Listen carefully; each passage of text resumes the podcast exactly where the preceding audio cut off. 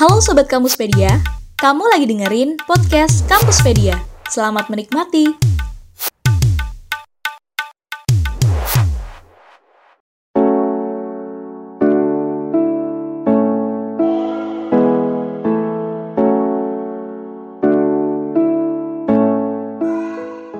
Ikutan magang itu penting banget loh, apalagi buat mahasiswa.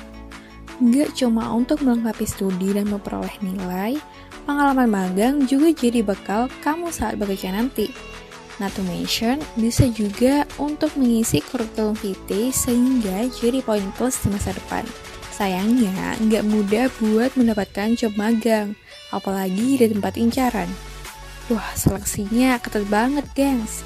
Makanya, kamu harus mempersiapkan diri dengan baik, termasuk persiapan buat sesi interview. Wait, wait, wait. Emangnya daftar magang ada wawancaranya segala? Yap, calon anak magang bakal melalui sesi wawancara, dan gak sedikit yang gagal di tahap ini. Biar kamu sukses melalui tahap wawancara dan meyakinkan perusahaan bahwa kamu adalah kandidat intern yang tepat, Kampuspedia bakalan kasih bocoran nih, pertanyaan wawancara magang apa aja beserta trik menjawabnya.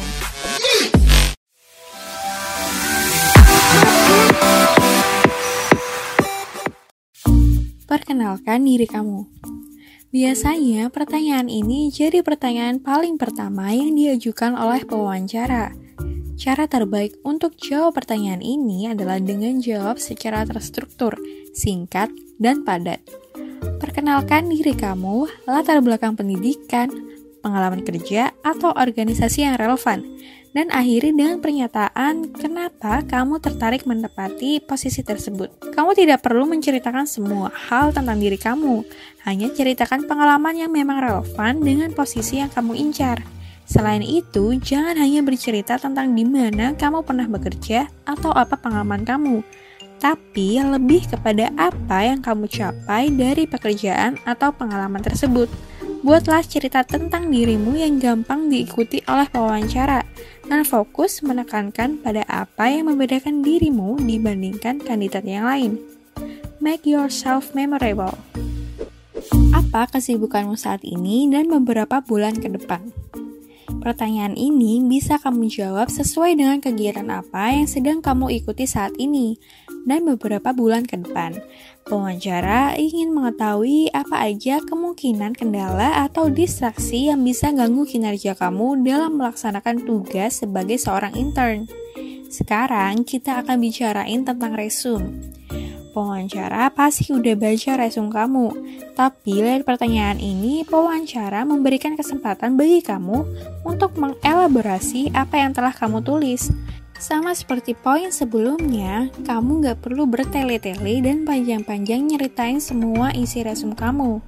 Manfaatkan kesempatan ini untuk memasarkan diri kamu dalam menceritakan pencapaian-pencapaian kamu. This is not about what you do, but more about why and how you do it.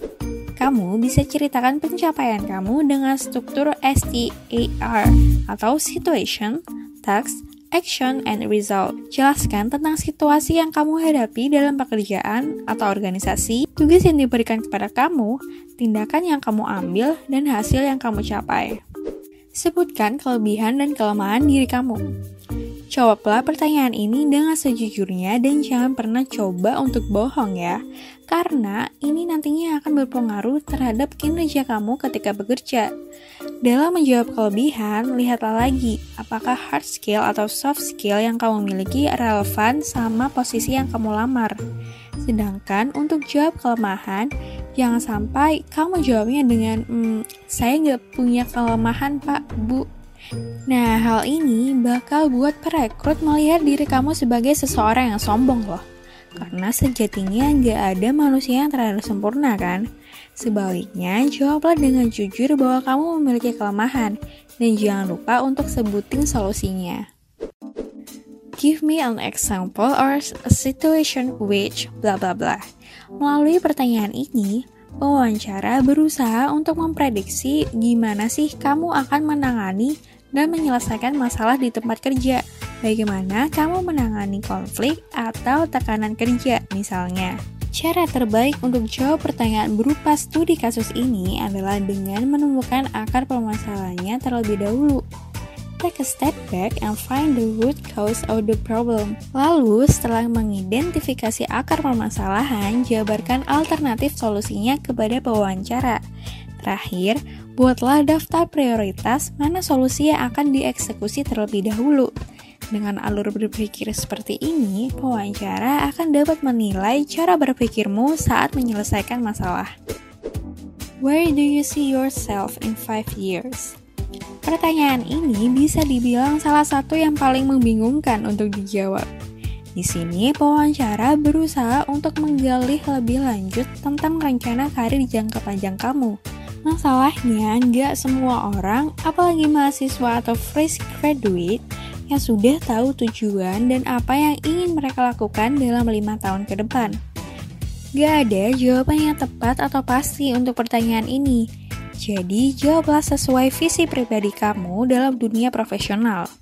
Namun, gak masalah juga kok jika kamu jujur bahwa kamu belum memiliki rencana yang konkret. Asalkan kamu menyatakan bahwa kamu memiliki keinginan yang kuat dan terbuka terhadap kesempatan serta pengalaman. There is no need to over-engineer your future. Who knows if you will find your purpose at a company. Nah, setelah mengetahui beberapa pertanyaan yang sering ditanyakan saat wawancara magang, semoga kamu lolos di tempat magang yang kamu incar ya. Jangan lupa untuk menghadiri wawancara tepat waktu dan dengan berpakaian yang sopan. Berikan senyum terbaik kamu untuk membuat kesan pertama yang baik. Remember, practice makes perfect.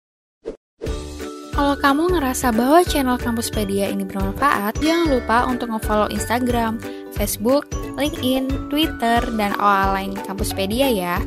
Dan buat kamu yang nggak mau ketinggalan informasi terkini, kamu juga bisa mengakses link website artikel Kampuspedia pada deskripsi di bawah.